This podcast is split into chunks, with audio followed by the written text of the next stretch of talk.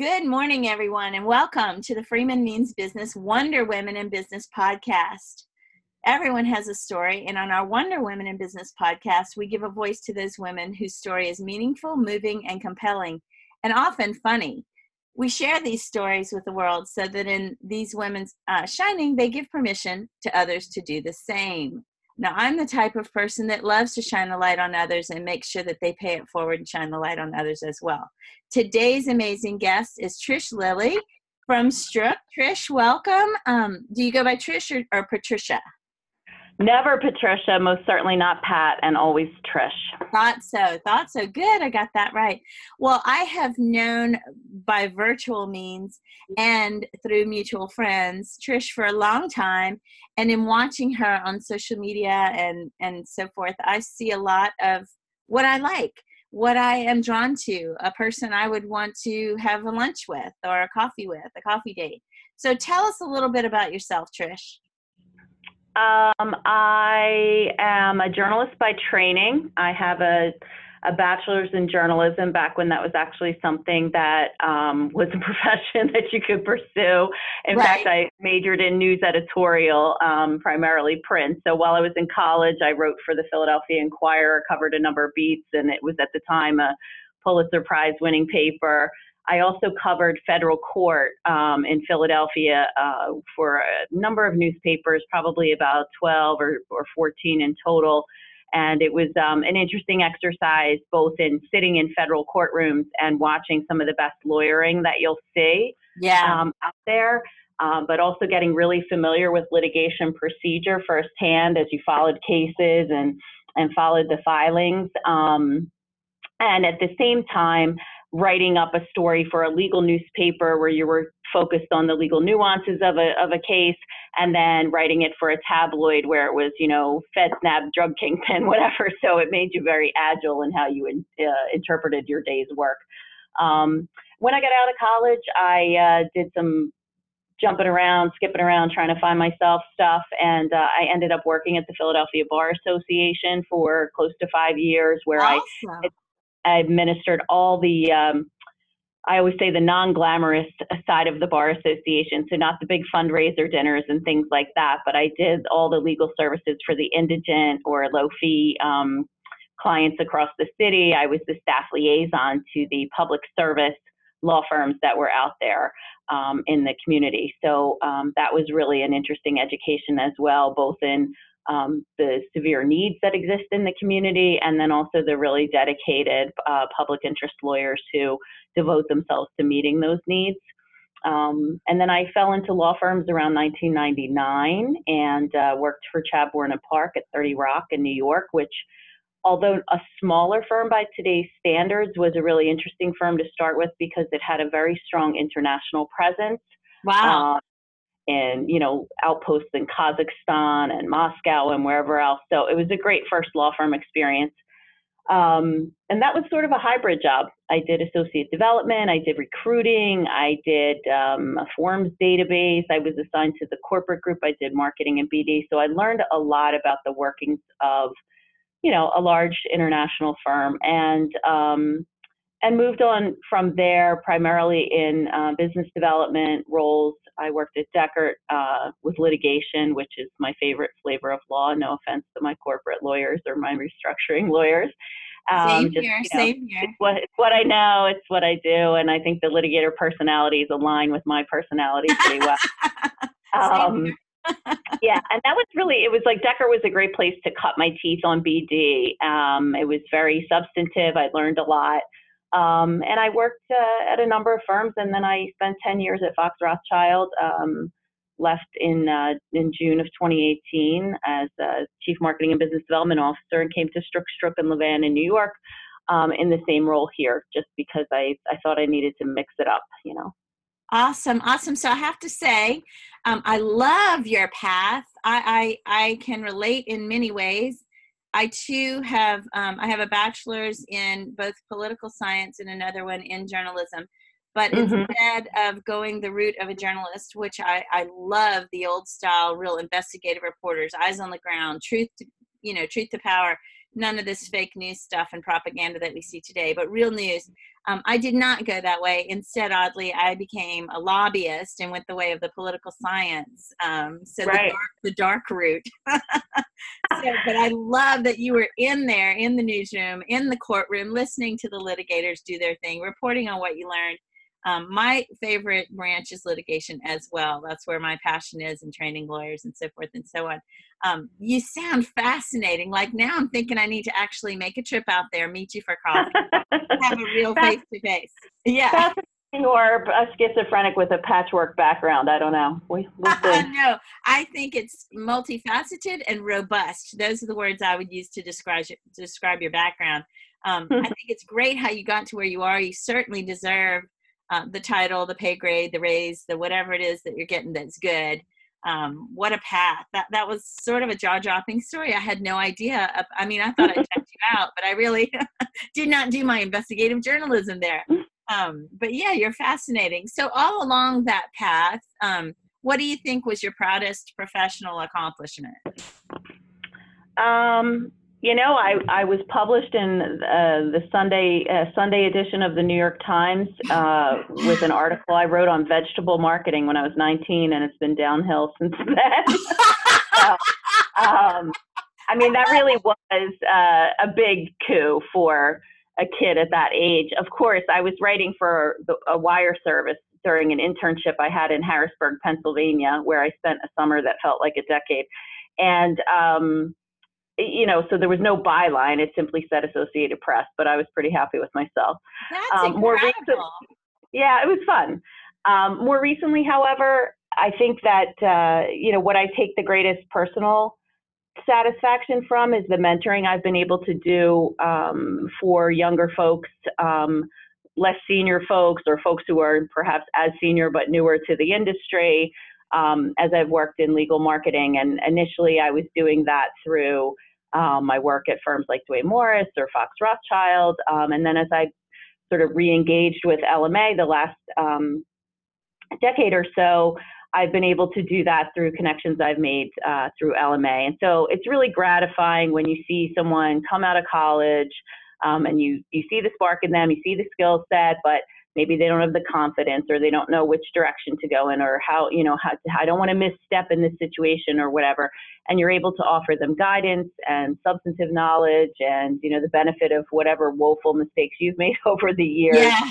um, or whatever you know actions you haven't taken because you were too intimidated or too cautious or whatever else it is it's great to see those folks succeeding yeah. Um, so I feel a little bit like, you know, Charlotte and Charlotte's Web, all my baby spiders of, the world.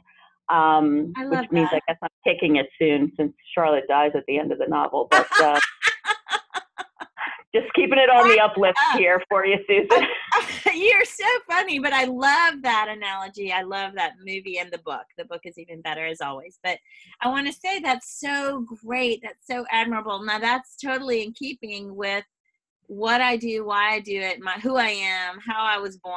I mean, you totally lift others pay it forward, help others. You know, like you said, uh, women, and, and I'll tell you this women don't get the recognition they deserve often because we prevent problems. So even by teaching others the lessons you learned from the mistakes you made or bad things that might have happened, that mm-hmm. is helping them to prevent problems and making them a better leader or stronger, what, whatever role they have. I, I just think that's so, so amazing. I see a lot of that in Cynthia Voth as well. You two are both um, right. Yeah, definitely yeah. with Cynthia. Mentor superstars. So, do you ever address um, mentorship versus sponsorship and what it means and how they're different and you know those sorts of things with your people? Um, I don't. So, I mean, I you know at Fox, I I worked with um, a team that was largely comprised of millennials and um, I think I'm an honorary millennial because I seem to have a lot of the traits that millennials or that are attributed to millennials. Um, and I thought they were largely great and we had a good time and I learned a lot from them. But, um, you know, just in, in collaborating, I think I get the millennial mindset. You know, much yeah. of it is say, oh, they want to be per- promoted right away or they want to be this or they want to be, they want context for their work and they want some meaning. Um, and they'd like to see, some impact from the things that they're doing. So, um, I don't know, you know, mentoring or sponsorship. I think a lot of it's just collaboration and yeah. investing other, right? Um, so I, you know, I, that's how I look at it. So for me, when I uh, so I'm a I'm a millennial wannabe. Let's just put I'm 50 just for the record. I'm a millennial wannabe. I kind of get the whole. I don't care as much about money. I care about my happy quality of life. I want balance. I want. I get that. That's kind of healthy, dude. I mean, I think we grow up to be um, you learn life lessons and if you don't learn them they're going to keep coming at you you know the situation will present itself again until you get the lesson. I think millennials are open to learning the lessons sooner rather than later like some of us hard-headed by the book used to be um, folks out there.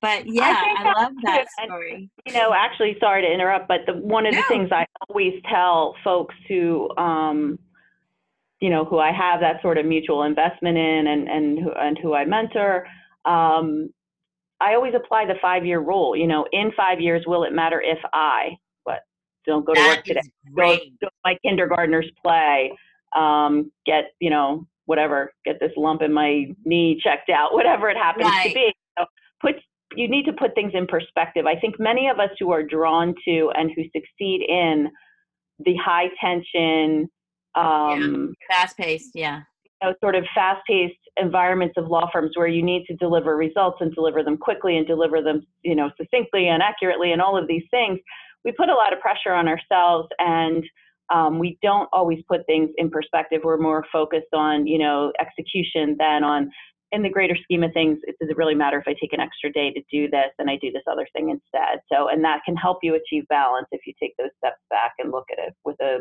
with a broader perspective. So, so I have studied Buddhism, and I think a lot of what you say there comes from those kinds of concepts of, um, you know, being mindful and being present and understanding perspective and keeping, as we might say, a force ranking of the things that are most important to you. Um, mm-hmm. Health and well-being should at the top should be at the top. I mean, definitely. And by the way, in this conversation that we have um, there's no interrupting. You feel free. Jump right in. I call it overlapping to make people feel better. So there's overlapping that goes on.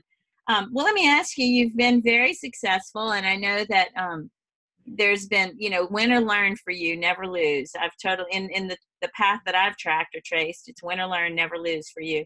Um, what has been your who's your who's your inspirational mentor? Let's say that. Who's inspired you the most?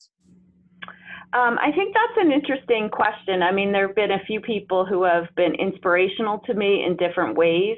Um, probably one person was just a, you know, a headhunter I worked with in my late 20s. Um, I was very influenced by my couple of years in parochial school. So I was a yes sister, no sister. I did my job, I did it well, kept kind of quiet, um, always followed the rules, that sort of thing. And um, but then I would be myself when I was you know talking to her. I would be more relaxed, whatever else.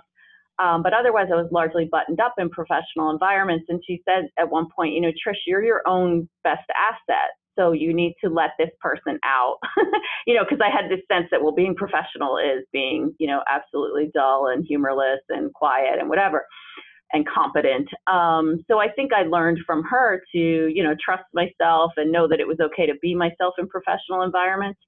Um, so that was important. And then That's I worked powerful. for number. Yeah, very- no, I mean it was it made a big difference to me because you know I was all about um, just getting solid work done and thinking that was going to get me where I needed to go. And I don't think that always happens, unfortunately. I had a boss at the Philadelphia Bar Association who basically shepherded me through from a, coming in as a coordinator and leaving as an assistant director. And it's a special sort of boss who can do that type of thing.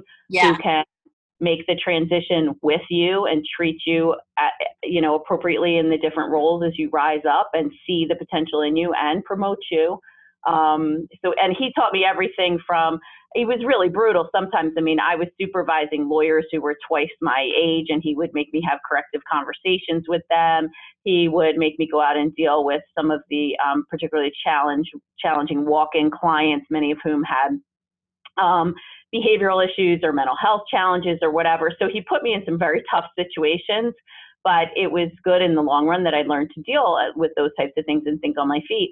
And then I had one particularly horrific boss who was really like just a stellar standout in uh, a case study in everything you should not do um, as a boss. I think and we've all had that. Yeah. She, oh my gosh, wow. I mean, I present uh, fairly frequently on, you know, managing upward, managing downward, you know, leadership, how to cultivate loyalty and things like that.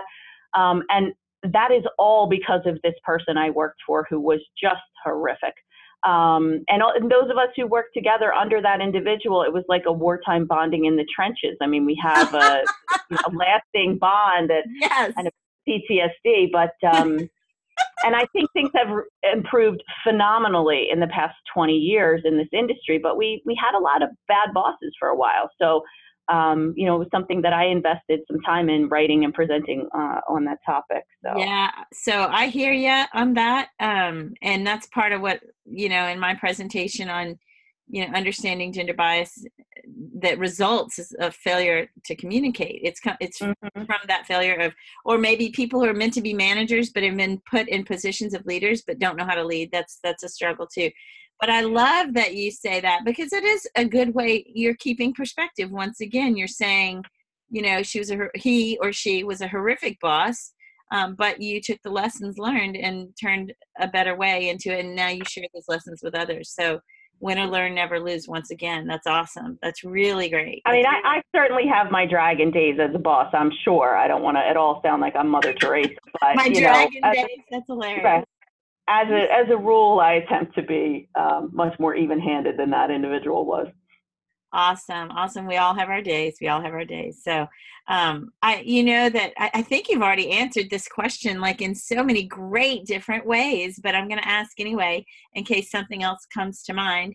Um, you know that I strongly believe in lifting other women. That we we get, you know, the world tries to pit us against each other, so it's really mm-hmm. really mm-hmm. hard already um, but when women hurt women, that's just, you know, I'm like, why? Who has hurt you? What are you doing? Let me help you, kind of thing. Well, right. how do you uh, advise women to support other women in business, especially in legal? That's a tougher, an even tougher industry than corporate world. Well, I mean, I think that there's, um, if you want to look at it as cynically as possible, there's always the bonding. You know, I mean, if you've got, uh, if you're an, a woman partner at a firm and you know women in-house counsel, I mean, from a cynical standpoint, um, you can play to that audience pretty well and, and try to develop business that way. From a non-cynical standpoint, we are all, as women in, in professional settings, you know, grappling with the same issues yes. or whatever else. And most of those issues aren't a ton different from men, but some certainly are. Um, so I think the more that you can create networks, formal or informal, the more you can do, you know, as Malcolm Gladwell talks about connectors, the more you yeah. can put people together who make sense, who have synergies, who might have something to offer each other, the better. Um, I really do think that candor is important. Yes. Um, you know, I think sometimes women in in professional settings can be a little superficial in how they interact with each other and whatever else when you know if they were more candid and dug in deeper to the relationship right. a little bit the feedback that they could give each other would be much more powerful and meaningful and helpful ultimately to them um, so i think that's important yeah it sounds like you know candor vulnerability being real authenticity those things are important mm-hmm. i mean look it's um I know some women I know get, you know, they get frustrated when it's you know, women in business or we're talking about women's issues and everybody's talking about babies or, you know, life, work-life balance or whatever. And not everybody has those same challenges, but we all have challenges. You know, we've all gone to work with something on our shirt, whether it's baby puke or coffee we spilled or whatever else, right? We all have those mornings and being understanding of the challenges that we all face outside of the office, um, I think is important, um, particularly as a boss, you know, to, to create a place where people can feel safe trying to balance those things. Um, and at the same time, it's like, look, we, I always say to lawyers when I'm coaching them, if they belong to um, various types of, you know, various diverse groups, you know, if you are Irish, if you're whatever, Italian, if you're a woman, you know, we all have these pieces of ourselves or ethnic identities, whatever, and we deal with the negative side of that. We deal with the stereotypes that come from it or discrimination that comes from it or biases. So let's take the good part, right? Let's let's play to that audience that we have those connections to in some respects, right? So yes. um, I think that we need to to look at it that way. So that's a really windy, unwieldy answer to your question. No, it was a great answer, and in fact, you, I love that you make me laugh. Not all my guests make me laugh so much, um, and I, I, think I'm pretty funny, so I'm not the easiest customer when it comes to making me laugh. um, you know, I know funny. Let me just say.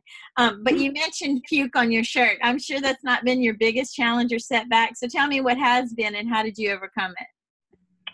Um, I mean, I think just at a foundational level, I come from a working class family. My parents were the first in their families to go to college. My mom got her degree when I was about eight years old.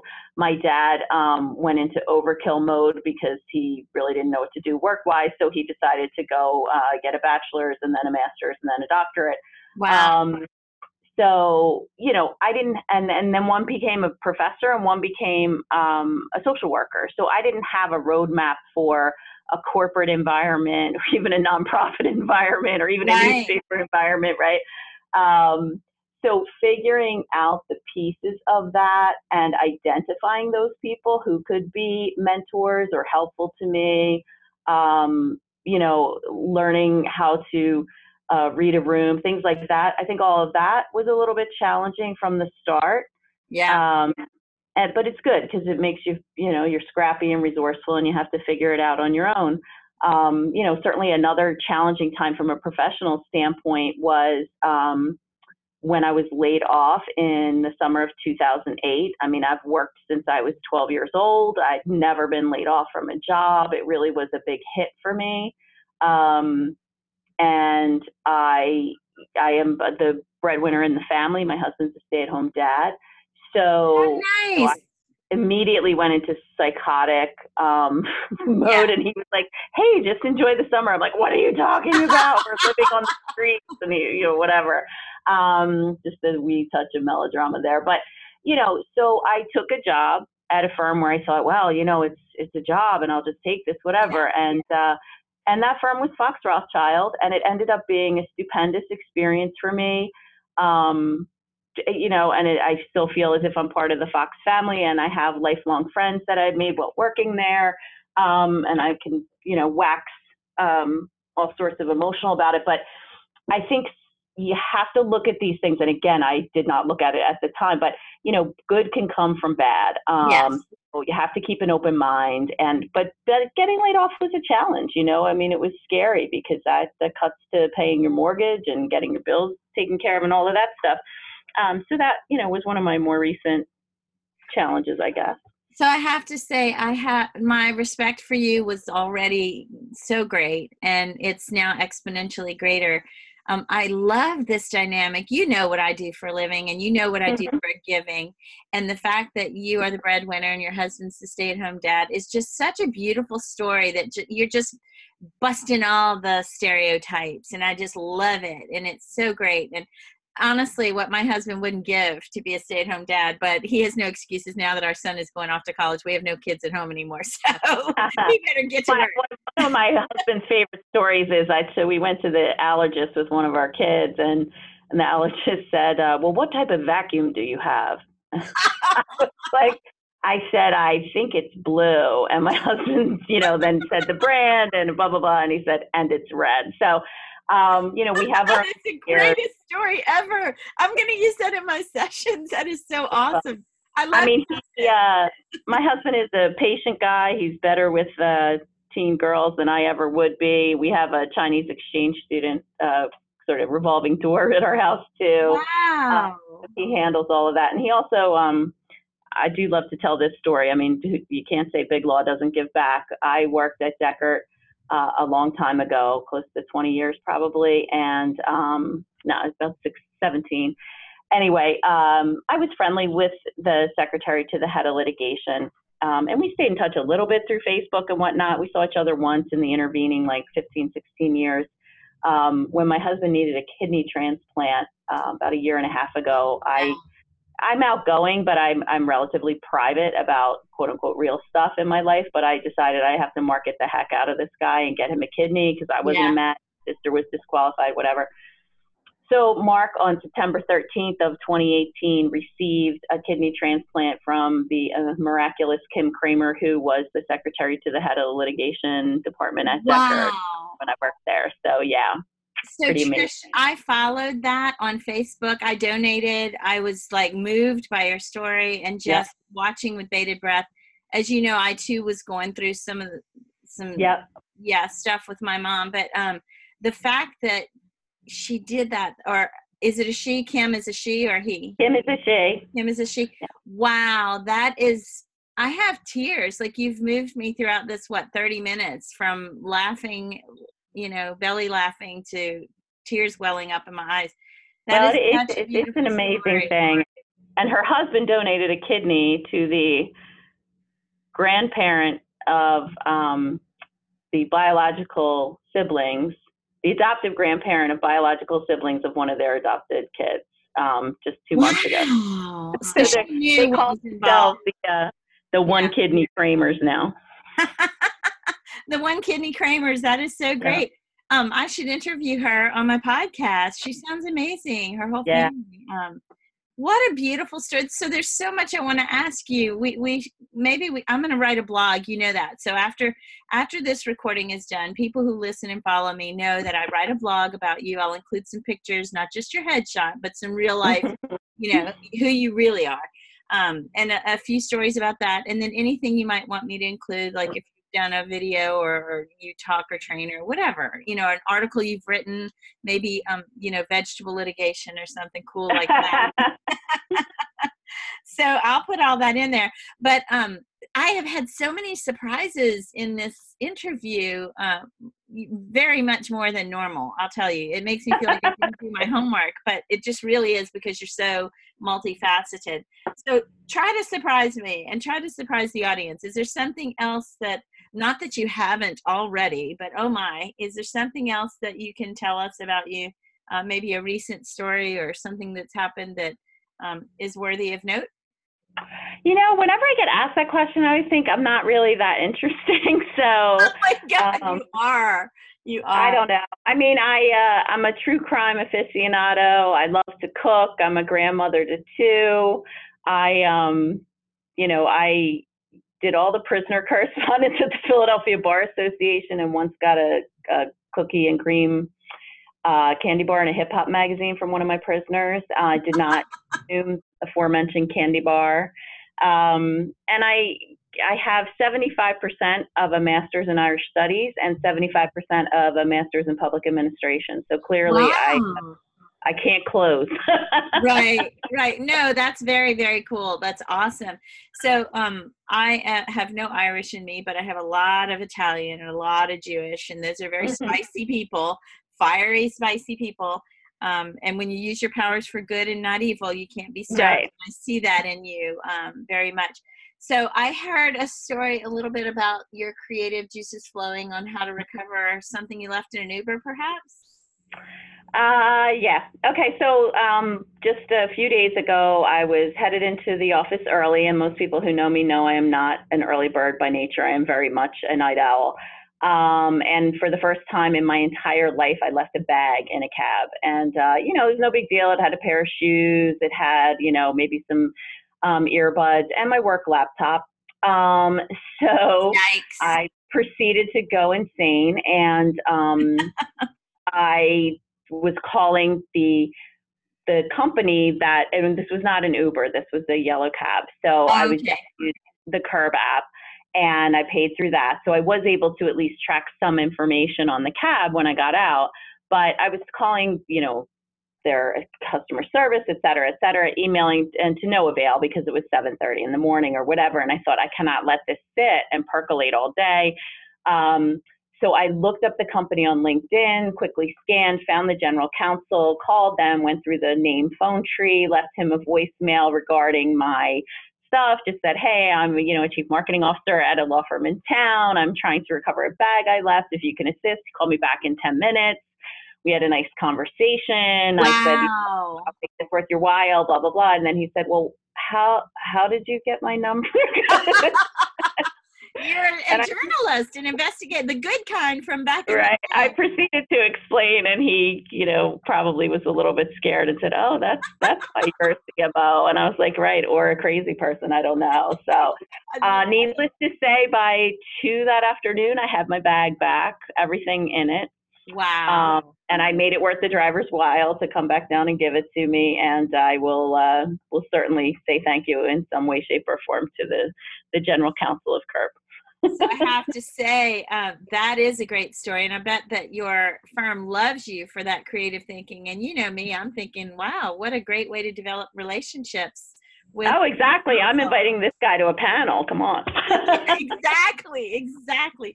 You are a superstar. I'm totally, as normal, putting all of your contact information or whatever you want me to put in the blog so that people can reach you if you'd like to be reached. Um, sure. If you'd like to share that with us now on on the uh, podcast, how would people reach you if they want to reach out to you and hear more? Um, I think the best way to reach me is via email, which is Trish, T R I S H, Lilley, L I L L E Y, all one word, at gmail.com. Um, or they can always text me at 609 970 2423. Very nice. So I don't think I have a guest that usually gives their phone number and says text me. That's very nice. Very nice. I didn't say call because I won't call you back. yeah, no, I don't answer my phone. Either. I'm like, what is a phone? This this smartphone should be called a smart picture holder. Or uh, my cousin and I have a thing going because he says, you know, I text my father and he calls me. Doesn't he get it?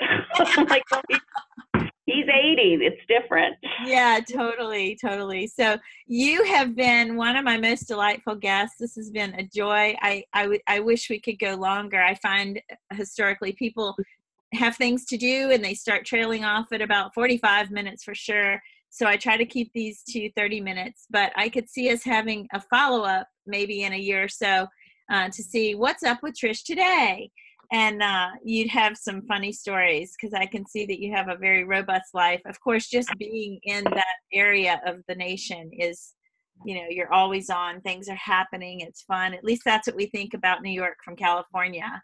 Um, and we like fun. Fun is a word for it. Yes, the circus is twenty four seven. The circus. That's great. That's great. Well, do you have anything else you'd like to share before we say our goodbyes? I don't. I think I've exhausted my sharing for the day. No, you're awesome. You're awesome. This was my pleasure.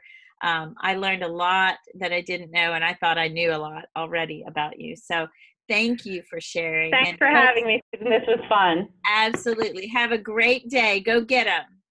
Thanks. Take care. Bye. Bye bye.